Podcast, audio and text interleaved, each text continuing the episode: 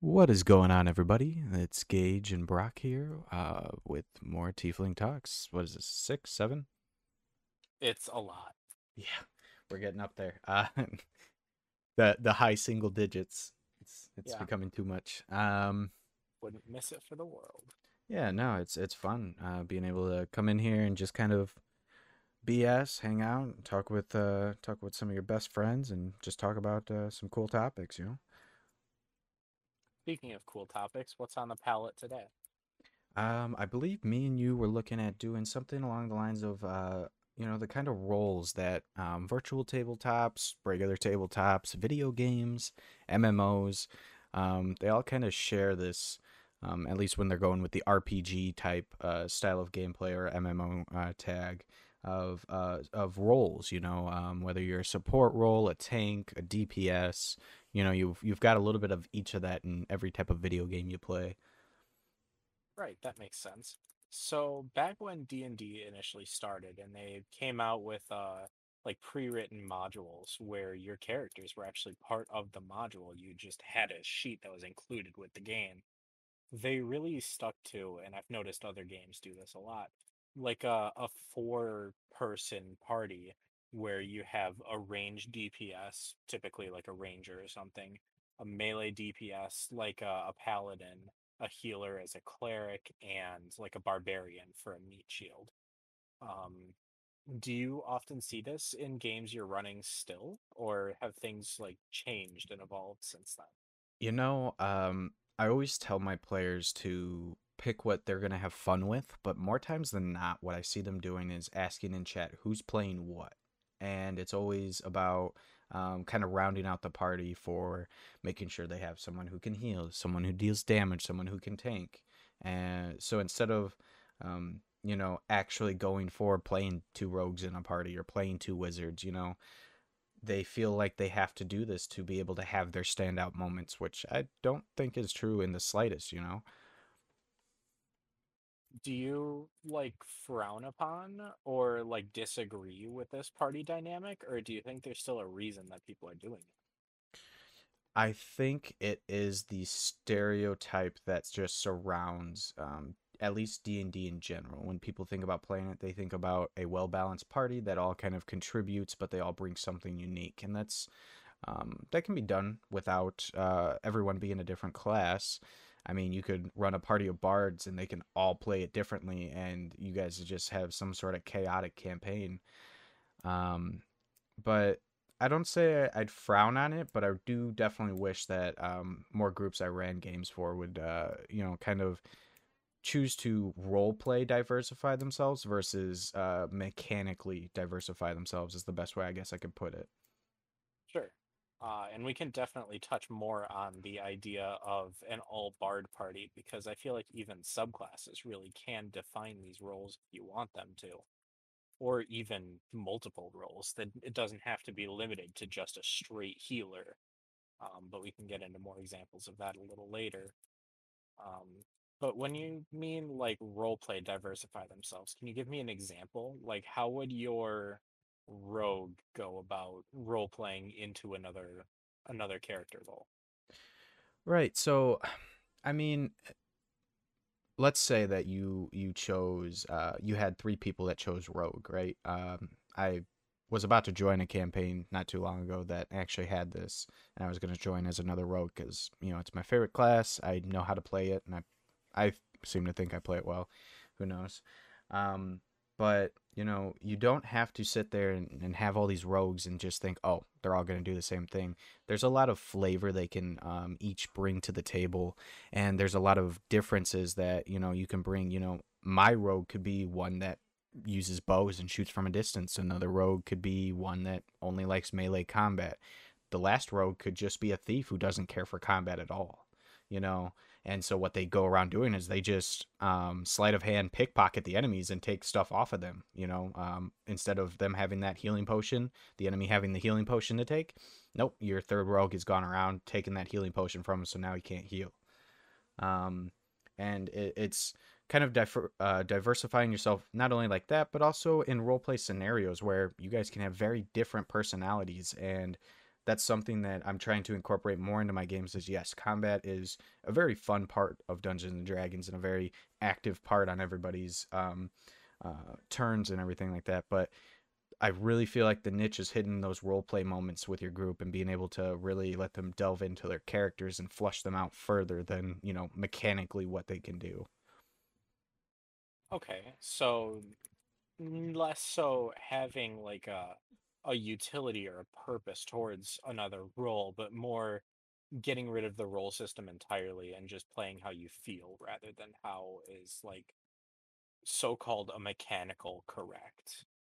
Yeah, because, you know, everybody looks for that good balance. And, you know, I believe that even outside of the whole role system of having your tank and your support and everything like that, um, even in real life, people always try to find a good balance with things in their life. And while that's not necessarily bad, it leads to a lot of, um, I don't know what the word for it is, but sameism, I guess, is the best uh, way I can describe it. But where everybody's just kind of doing the same thing because it's the best balance. And that's not often the most fun, you know? Um, that's where you kind of get those people that stick out in society a little too much. Uh, those are the people that are doing stuff that they are actually enjoying and having fun with. You know, their life isn't balanced, sure, but you know they're they're enjoying their life for what it is.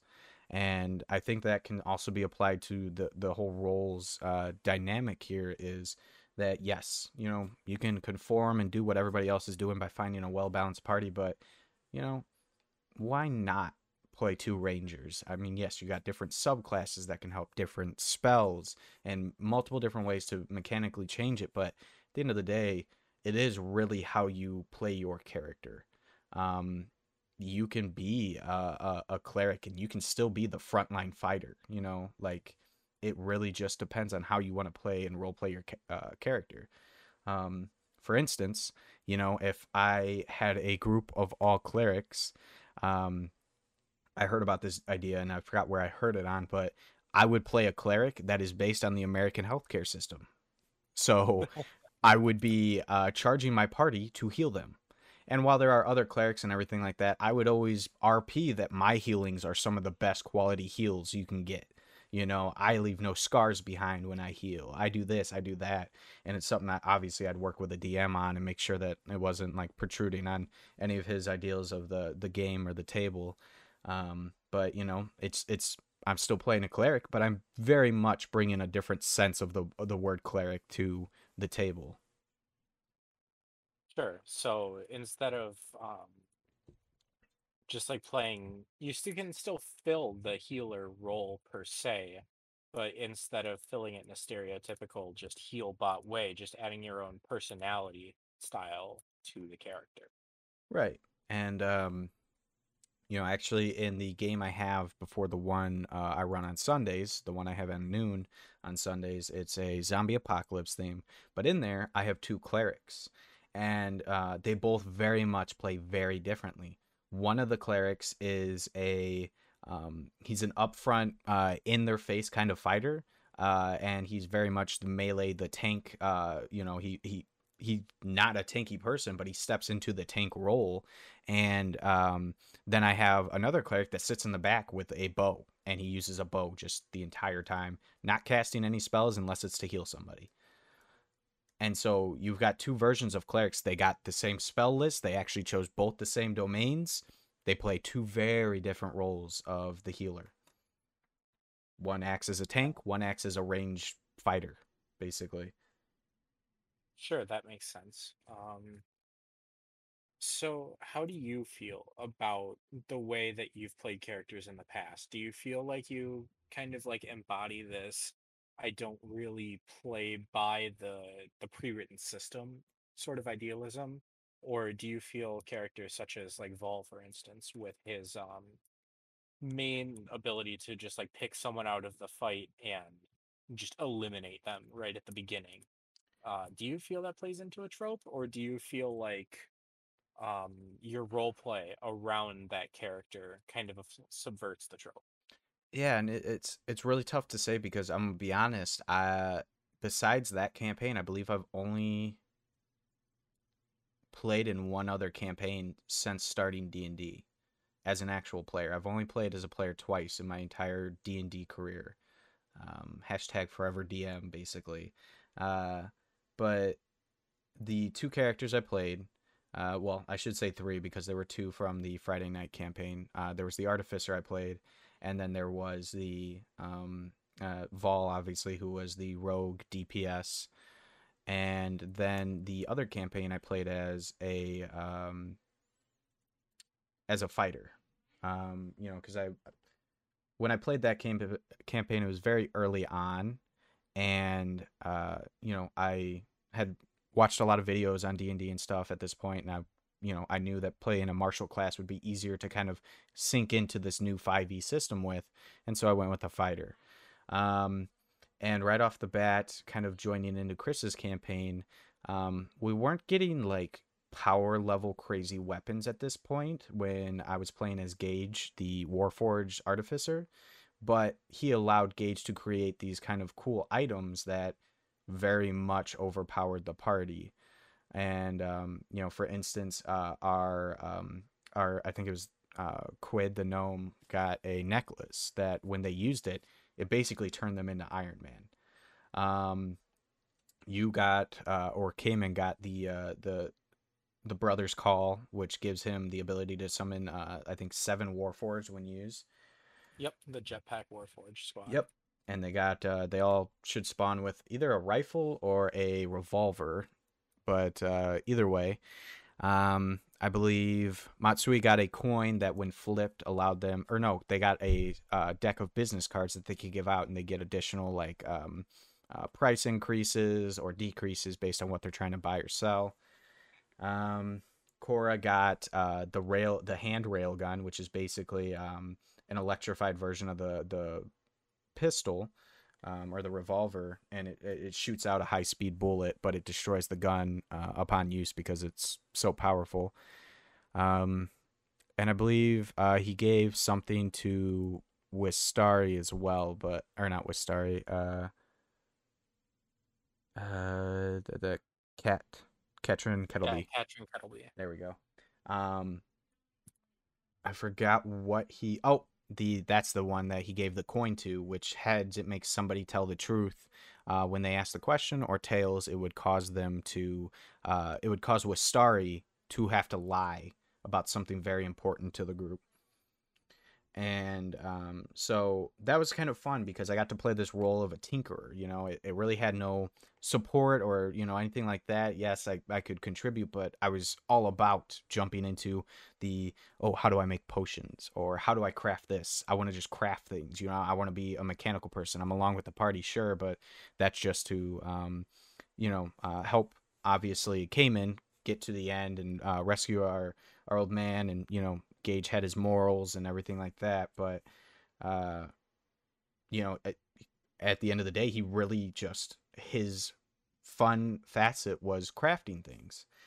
Um, and I feel like that comes from a big part of me as a person when I built that character. And so I don't think that really fit any role. I role played really well with that character because it was uh, a chunk of me and it didn't fit into that whole role system of, okay, are you a DPS? No, not really. Okay, are you a tank? And I could be, but not really.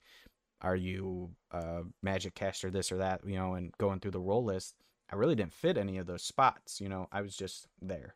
You know, I I could deal damage, wasn't the most. I could take a, uh, I could take a hit, but there are people with higher AC, um, and so I'd be sitting there, and you know, that's that's what I enjoy doing. I every time I had downtime, if I wasn't talking with Cayman, I was uh, on my own building something. And so that was a very much not in the role system. And then, um, you know, everything happened. Um, uh, he wound up uh, dying. And so that's when Vol stepped in and I went with Rogue because it was another martial class. I still wasn't comfortable enough with going with um, uh, spell levels and casting yet because it's just, I was still new to 5e at this point. And uh, when I picked up Vol, uh, I went with Rogue, and I think at this point you kind of um, you started to uh, I don't know your your uh, min maxing kind of started to give me ideas and s- inspire me to be like, hmm, how could I optimize this character to really mess some shit up? And uh, Man, I'm just such a good influence. Yeah, and uh, look at me now dealing like 260 damage on one turn of combat. Yep, we're so proud.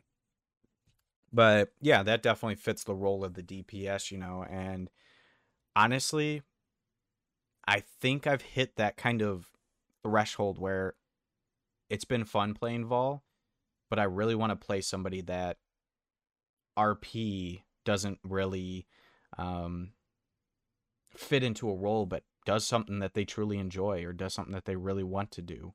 Um, you know, someone who, yes, is there with the party, but they really don't fit any of those roles. They can definitely step into them if it's needed, but um, they're more of just they're doing their own thing. Like uh, I remember, I, I don't know if you want me to say this out loud, but the the your lazy spellcaster you were telling me about. Go for it. So um, you know that's that's something that I very much uh, would like to see is that you play a uh, I think it was a wizard right who um, Yes. is just learning spells to make your life more uh, uh, easy I guess or easier um, so that way you had to do less and you didn't have to get up and do as much. Yeah, and I'm really looking forward to that as well. But you know, too many ideas, never enough time. Oh, of course, of course. That's uh only only good thing about uh, I don't want to say only good thing, but one of the good things about being a DM is, you know, all these characters I create, I'm like, "Hmm, let's go ahead and throw them in that campaign." Right, because you can run like self-insert characters in any of your games because every character is a self-insert. Right. And you know, that's that's something that um I always like the reaction I get when I tell players they're facing somebody with actual class levels because like I guess not too many people do that, but I think that's like a really cool thing, especially if you can balance it right is having your party of level uh 2s fight a level 3 kind of boss or level 4 in their class uh and deal some damage that way um you know, obviously you're not going to take a level 20 character and throw them at a bunch of level 1s, but uh, if you balance it right, you can create quite the impactful um, combat encounter. Yeah, you definitely can. You can also fuck shit up pretty bad, but it is very fun to watch everything go right or go wrong. Or go No wrong and then right. happens. Yeah, basically, no matter what happens with an event like that, it's gonna be fun, and that's what really matters. Yeah, of course. And you know, kind of circling back around to the the role system. Um, you know, with you playing in not only my campaigns, the Friday one, but also uh Tori's campaign, and I'm sure you've played plenty of others. What do you typically see? Is it most people try to round themselves off, or do you see everybody kind of, you know, playing whatever they feel like they're gonna have fun with and role playing the heck out of it, you know? I feel like it comes down to um, like best way to describe it, whoever gets there first, like calling dibs, basically. Um, and it's not it's not the greatest system, but it feels like whoever gets to the Discord server first, or however you guys are communicating, and then says like, "Hi, everybody, I would like to play XYZ." And then, like most of the time, the other players will be like, "Okay, since you're playing XYZ, here's what I can play to to complement that."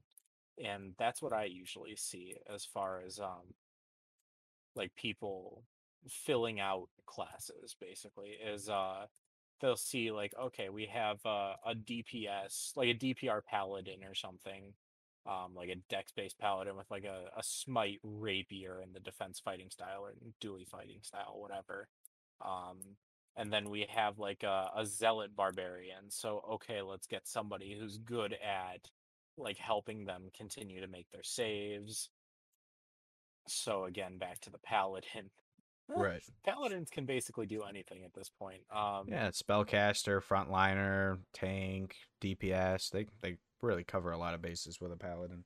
yeah, immune to disease. They're a better horny bard than bards are. Yeah, and then um, you know, not to mention they get uh plus three to their saves, and anyone within ten feet of them gets plus three to their saves. That's insane ability to have. Yeah, Cayman has that uh too. It's plus charisma bonus. It's just stupid. Oh yeah. Um, and you know that's I'm gonna say some uh stuff that's totally my opinion, and it's not how uh I reflect and play my games or host my games, but my opinion is honestly, if I had it my way, I feel like that's a little too metagamey. You know, especially if you guys are all starting out in a tavern and none of you know each other.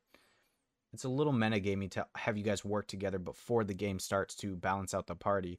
I would think that I would basically put you all in a separate room and each one of you tells me what you're going to play separately. We build your character and then they all come together. If you guys happen to be five bards and a wizard, so be it. That's how you guys played it, you know, and that's that's how I would do it because, you know, that's it just makes more sense. And it, I feel like at that point people don't feel pressured to play something else. They can jump in with whatever character they initially wanted to play or had an idea of playing. And Uh, by all means, I agree with you. That would be a much better system. Um, but that would actually be quite fun.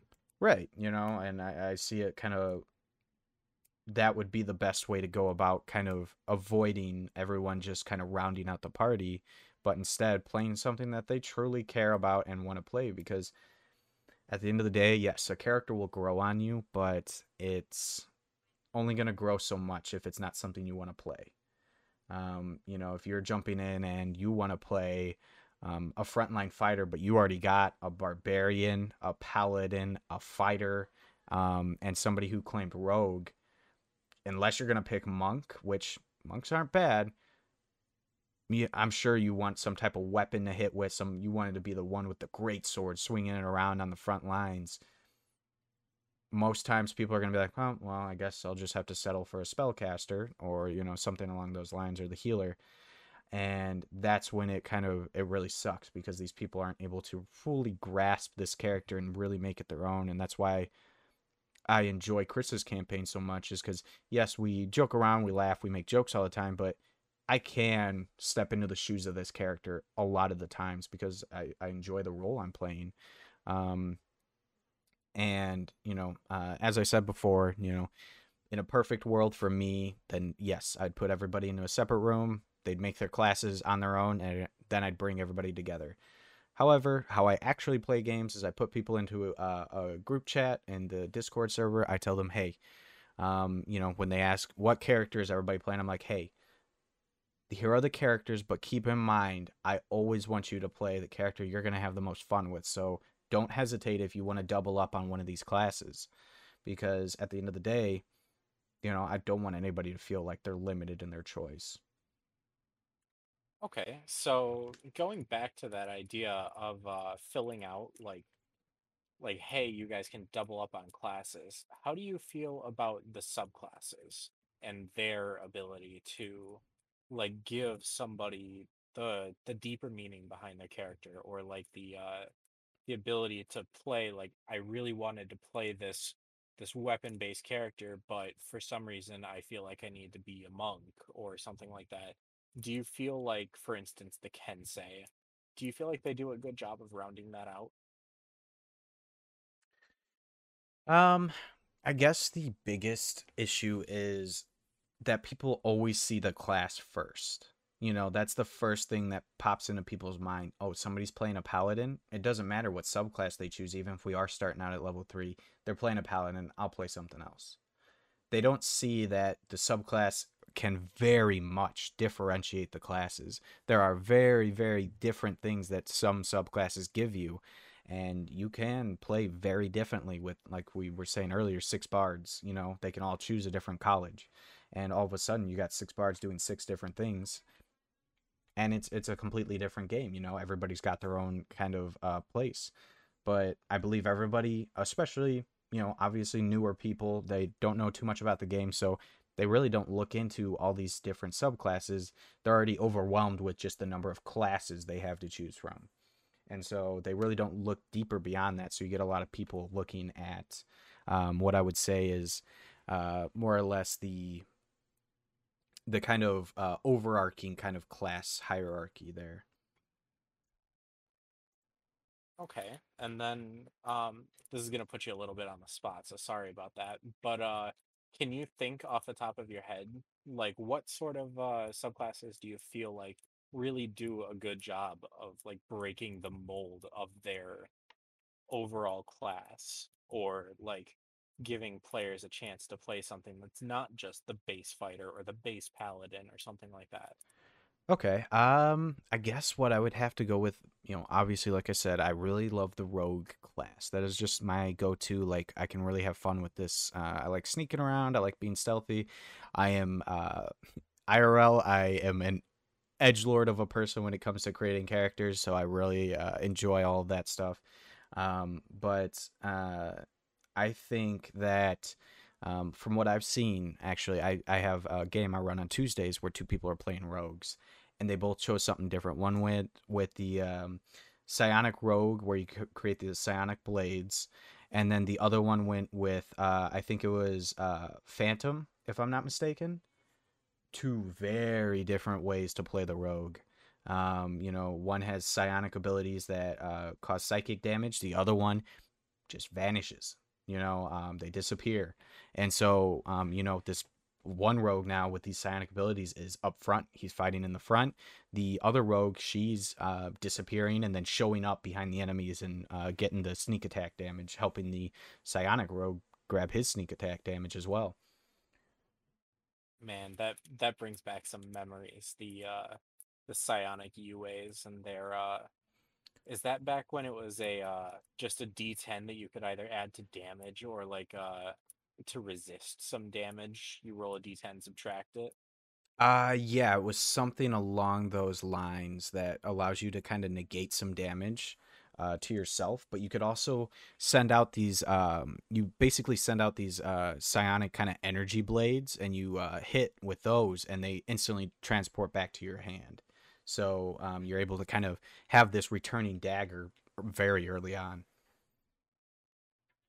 Yeah, that's a uh, man. Psionics are a very hot topic. Something we'll have to discuss another night. Um, in how many times Wizards has failed to implement them.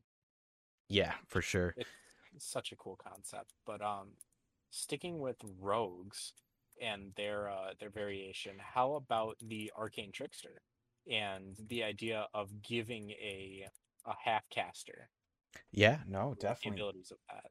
The arcane trickster's uh really good to play because it brings this martial class that would otherwise have no spellcasting ability.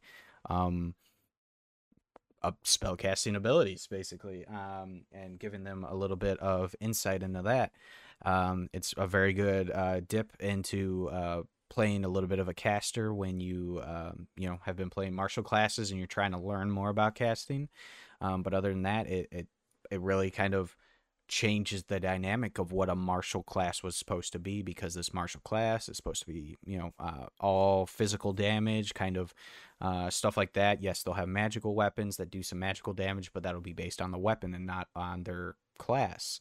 But with the arcane trickster that all changes. And um, it's a nice reprieve from the norm uh, and i believe that uh, when utilized properly, it, it can be a great change for two rogues playing the same class. Um, and uh, you know, honestly, I probably would have went with it with for Vol, but you know, Chris gave us such powerful fucking uh, weapons right off the bat with magical properties. I never really needed or had the feeling because he gave me the, I believe it was called the Staff of the Underdark, which as long as I could speak Undercommon, I could use it. It had seven charges and six different spells I can choose from it. Um, the the Cloud of Daggers, the uh, the Web, Mirror Image, um, and I believe there are like uh, three or four other spells I can cast with it as well. And a great great weapon to have is a rogue who can speak Undercommon just by chance and you know I've been using it ever since. Actually, that's where my mirror image actually comes from that I, I deploy on myself or give to somebody else when needed. So say you have like a uh, a barbarian or something who like their character they would typically want like a great axe or something with a big damage die. They took like great weapon master so they can re-roll ones and twos on their damage dice or whatever. Um, but maybe they want to play a Dex Barbarian and they like don't come forward with this. How do you feel or like how do you deal with this when you give your barbarian this like uh I don't know what's a like a magical great axe of some kind? Maybe you give him like a plus one great axe of warning or something like that. Right. Or, you know, Um, when Vern got the uh the flame tongue great sword and was dealing 46 every time he hit. yeah, but how do you deal with it if a, a player comes to you afterwards like, hey, this weapon's great, but I'm planning on playing a dex build. This this great axe doesn't work. I can't use this. How would you approach that situation? Right. Um it's kind of difficult because you put the DM in a hot spot at that point cuz now he not only feels bad because at least on my end, I don't I don't I feel bad because I didn't I I feel like I didn't read enough into your character. I wasn't paying attention to see that you were trying to go for a dex build. Um and it, it on my end it makes me feel bad because uh, you know that's something that I never want my players to feel like. I always want them to feel like when they get loot it is something they can use or uh, have of use. You know, yeah, you'll find random kind of trinkets here and there, but you know, every once in a while when you open a chest, that plus one is always going to be something that's tailored to the party. Um, I'm not often going to put a, uh, let's say a um, a plus one uh, hand crossbow, but nobody in the party can use it. I'm not going to do something like that. I always look and I look at everybody's proficiencies. I look at what everybody's got. I look what uh, everybody's been using in the past, and I'm like, okay, so this is what I'll place for this character. This is what I'll place for this character, and um, that's how it kind of worked with you guys going through the uh, the cave system on um, uh, the Rise of the Silver Dawn campaign I run on Sundays is I looked at your guys' class and I looked, okay, so there wasn't really anything I could do for you in terms of uh, another weapon uh, in uh, when coming to like using a rifle and stuff like that. That's more along the lines of the dwarves tinkering and upgrading process there. However, I could probably put in a melee weapon that you could always switch to if you needed, which came in with the flame tongue uh, uh, rapier Flame tongue rapier, yep. And um, you know for joan i put in the vicious quarterstaff um, i also put in the mace of disruption if she ever wanted to change it up. Um, for uh, coral i put in the uh, the wand of the war mage and um, for uh, austin i put in the um, the great sword of life stealing as well as uh, i believe plus one plate if i'm not mistaken or it's uh, it's some type of. Oh no, he got the uh, he got the plate that's resistant to slashing. Um, Okay, so it's a matter of like on your end before the the item is given out, before the reward is given, you're looking to make sure that there it's something that can be used rather Right. than on players to let you know. So yeah, and when a player hides something from me, it doesn't just hurt me; it also hurts the player because then I can't make a encounter to um, utilize your guys' full potential or uh, give you items that really utilize your stuff. I always try to address myself as the DM who is never against you guys and always wants to work with you guys because at the end of the day, I can only make the encounter so good for as much as you guys tell me and you guys let me in on. The more you guys keep from me, the less I know, the less I can tailor something to be a fun experience all around, you know, whether it's combat, RP, and otherwise. Um, and so it can make it really hard on a DM if they're not really sure what type of direction the party's trying to take. And um, if you, you know anyone out there's DM is much like me, I very much want to create encounters that you guys enjoy, that you guys love, um, and can kind of be like, wow, that wasn't that was that was pretty good. It's better than just hitting back and forth. You know, there was a lot of dynamic that went into it, and so uh, I can't do that when nobody tells me anything um, or I don't, I'm not able to witness you guys doing stuff. Um, and so that's why I try to do as much research as I can and make it as prevalent as possible that I want you guys to have a great time and I want you guys to come out on top, but I can only do so much. Yeah, and I feel like that's something that's lost on both a lot of DMs and a lot of players is that in the end it's not uh, the DM versus the players. It's everybody coming together for one narrative. And it really is sad that it seems like so many people gloss over that or just don't know it in the first place.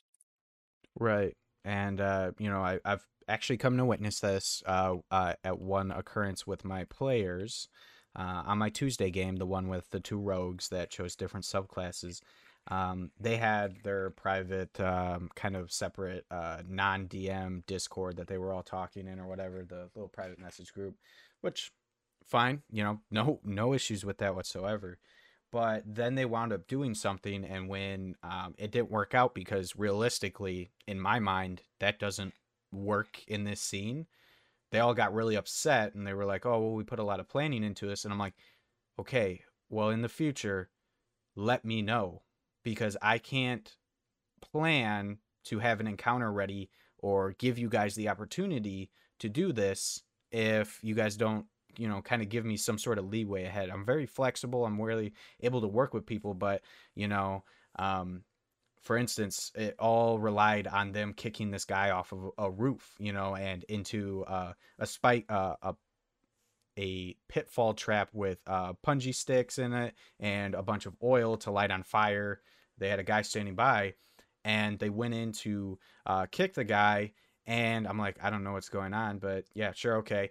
And um, you know i rolled and he rolled his uh, save a lot higher and um, you know me not knowing what's going on they missed their character wound up like falling into the pit and they had to make a bunch of saves and i was like well we could have thought this through a lot better if you guys would have just told me because then i would have uh, looked at it and i would have been like okay what can i do to actually help my players out in this circumstance you know maybe there's a loose tile maybe there's this or that but when i'm put on the spot like that i kind of just resort to what sounds like it would really happen in this scenario there's not really much that you can do besides that.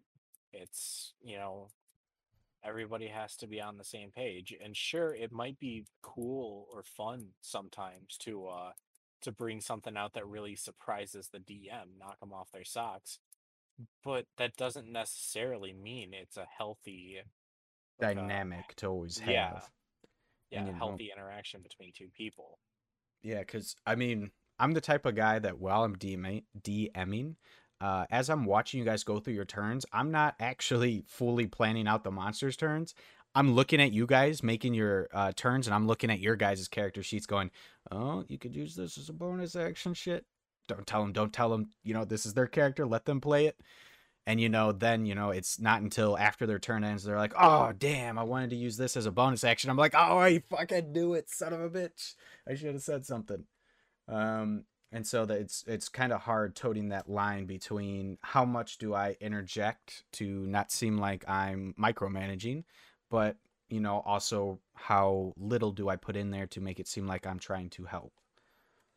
You know, uh, that's something I do with new players all the time. Is I, I'll kind of walk through their turn with them, and I'll be like, okay, so here's all the attacks you can make. Uh, I do want to mention as a bonus action, if you want to, you can kind of cast uh, uh, Hunter's Mark before you make your attack. I totally allow that in my games, and you know it makes sense to have your Hunter's Mark on them, attack them, and then get the uh, damage of that. Because, for instance, uh, when we had Grange in our Sunday campaigns, always using Hunter's Mark, and anytime I, I didn't hear him say it, I'm like, hey, uh, just making sure you're using Hunter's Mark, right?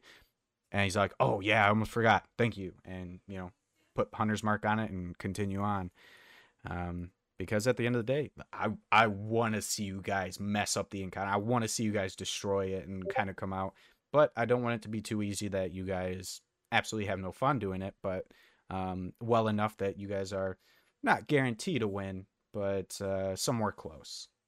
right want to see the cleric you know blow up some enemy with guiding bolt or something just out of nowhere Oh yeah, uh, blow the the right corner of a building off with guiding bolt, and um, you know, just just have some really great moments. And you know, obviously, you guys are gonna walk away pretty banged up, but at the end of the day, you all survived, and you had some pretty cool moments that, at least I like to think, uh, were really cool moments where you know you you got them crits and they just demolished the enemy.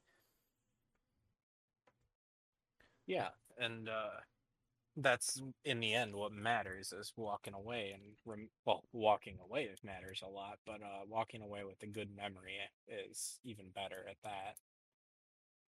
Yeah, because at the end of the day, when you're playing Dungeons and Dragons, um, you can walk away a couple of ways that I'm not going to say are positive or negative, but um, you can walk away dissatisfied with how the campaign ended or uh, the session ended. You can walk away completely satisfied with how it ended, and that could include um, whether it was a role play moment of losing a member of the party or um, losing an NPC that you guys had drawn really close to, stuff like that. That's that's a I don't want to say a great way to end the campaign, but that's a very nice way to kind of have something where it feels real. Like you walk away and you're like, well, holy shit, uh, uh, theater of the mind, something in my head has just made me sad all day. What the hell? Wasn't even my mind that it came out of, it was somebody else's.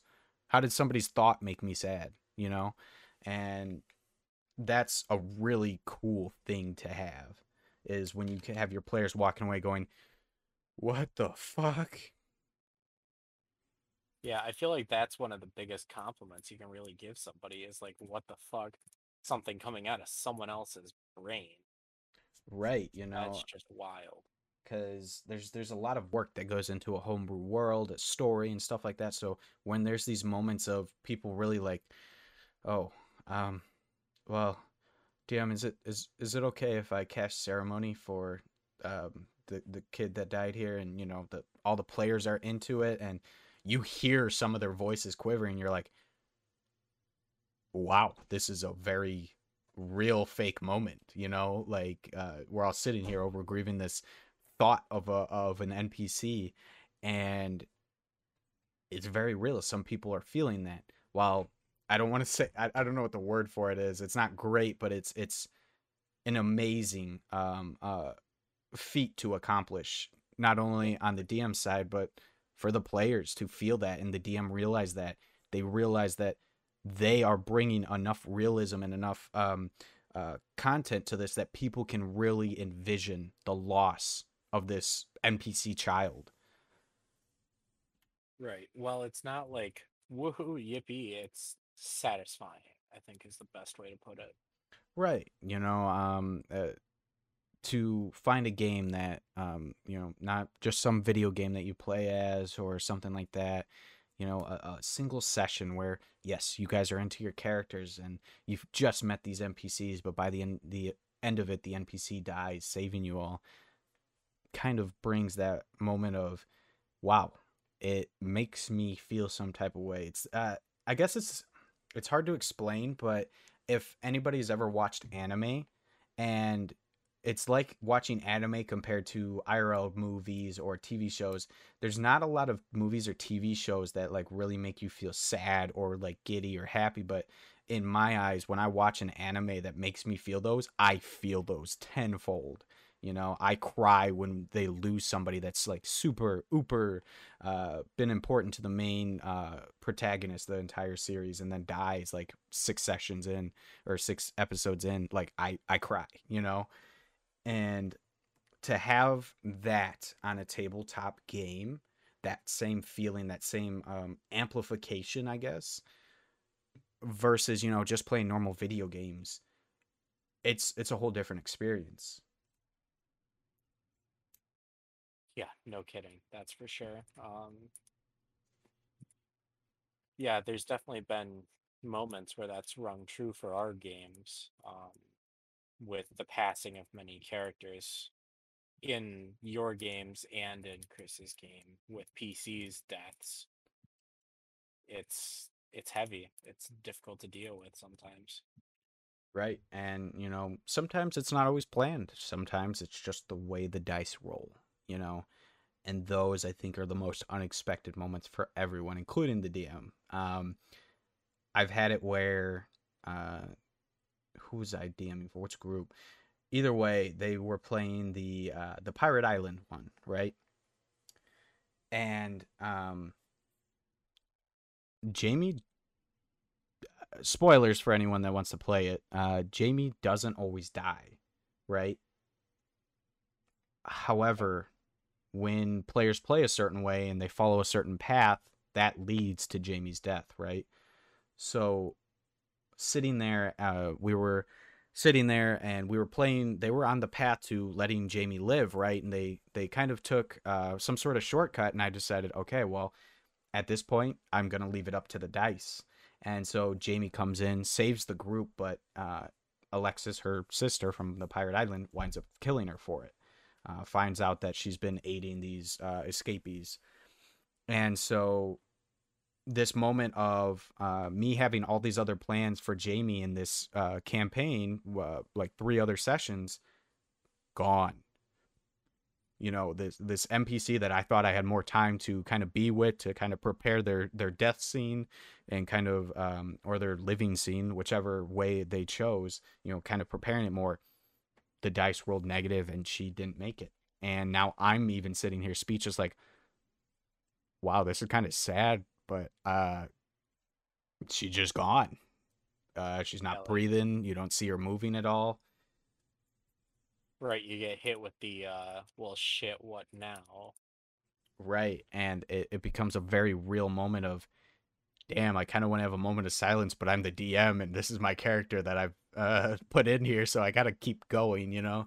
And um the players after they got out of that encounter and got to safety, uh they all kind of sat there and I probably at least 5 to 6 minutes nobody said anything. Everybody was just kind of sitting there.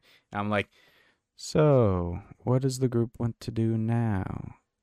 And everybody was just like, "Uh, what what do we do now?" Yeah, probably not a whole fuck of a lot after that. Right. So it was just it was uh you know, those moments happen to DMs as well, you know, when you when you grow attached to a character and um, whether it's the first time losing this character and running this session or the third or fourth time, um, I I don't know, man. I, I'm a very emotional person, I guess, and so I really involve myself into not only my player characters um, and their kind of backstories, their lives, and stuff like that, um, and how they play their class, but also the NPCs. I, I want to make the world feel as real as possible, so I have to delve into those mindsets and really bring them to life. And it, it's basically like I cut a sliver off of my soul and mind each time making these NPCs and put them put it in there to allow them to take on this form. So when it really does pass, I feel like I'm losing a part of myself, only to realize I got to run this again next Tuesday, and I'm like, oh god, I don't think I can handle the mental pressure.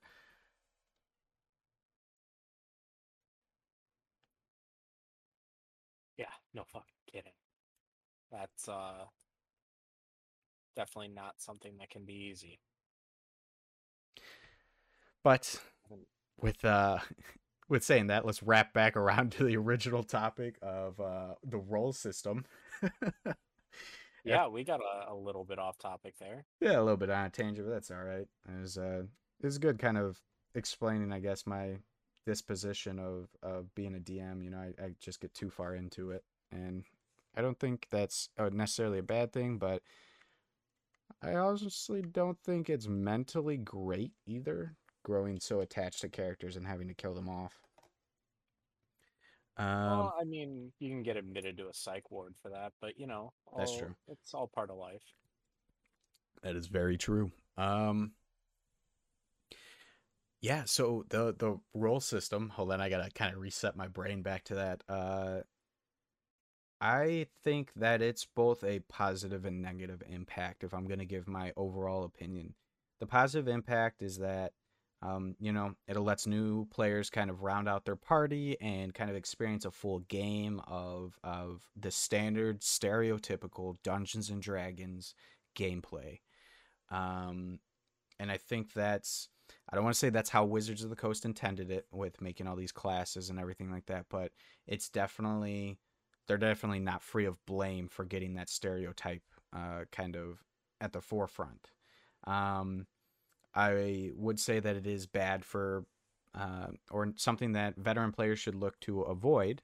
Somebody who's got you know uh, a campaign under their belt or two, uh, quite a few sessions at least, and um, you know have got some experience with 5e. I, I definitely think that you guys should avoid you know going for well-rounded parties and really play whatever you guys want to bring to the table. Um, absolutely play the DPS if you want to play the DPS. Don't don't hinder somebody else from playing the DPS. Don't um don't kind of run into it and just be like, "Oh, he's playing DPS, I can't do that." You know, have the mindset of, "Yeah, he's playing DPS, so what? I'm to play DPS too." What it what it is.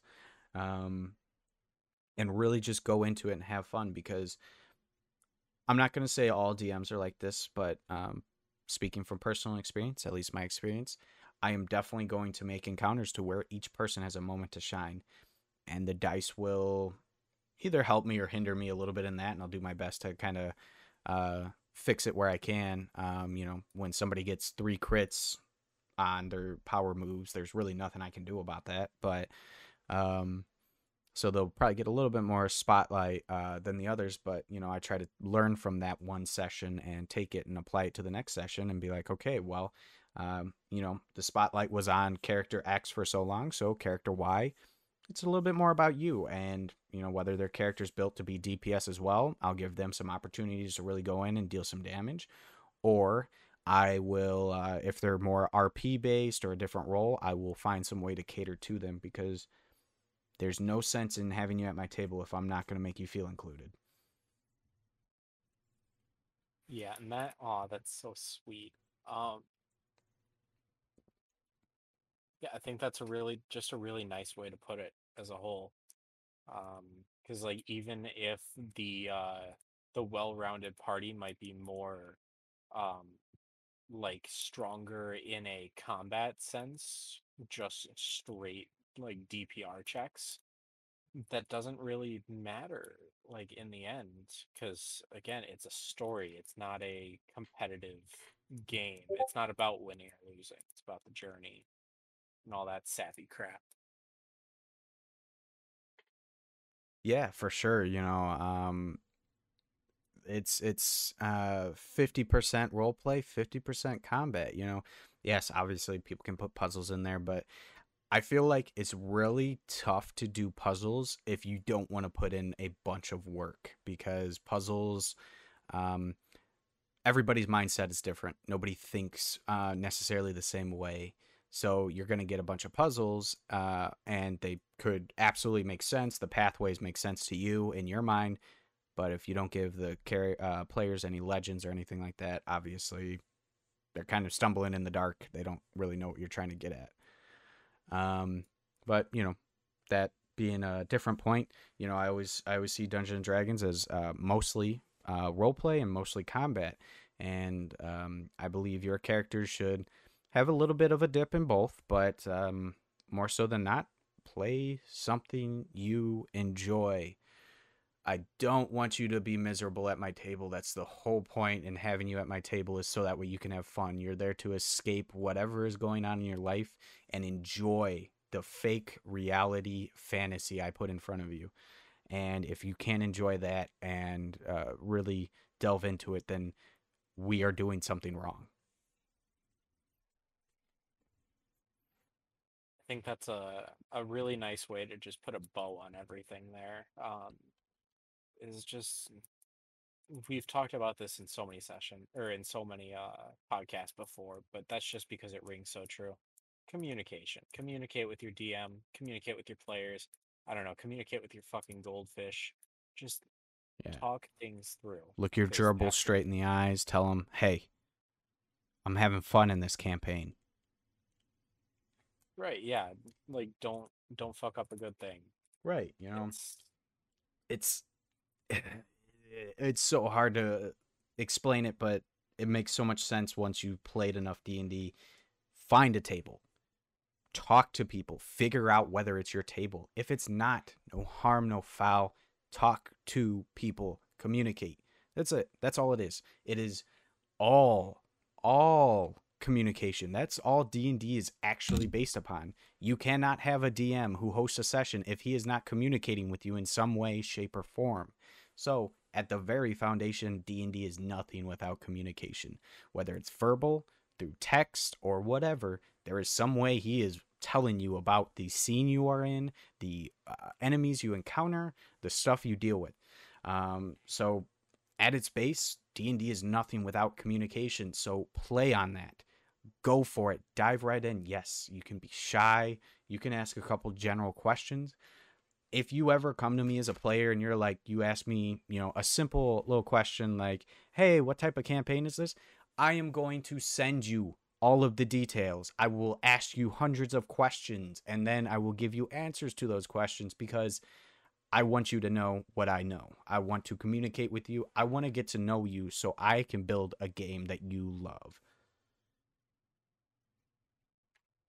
Not everybody shares the same sentiment, but um, you know, teach their own.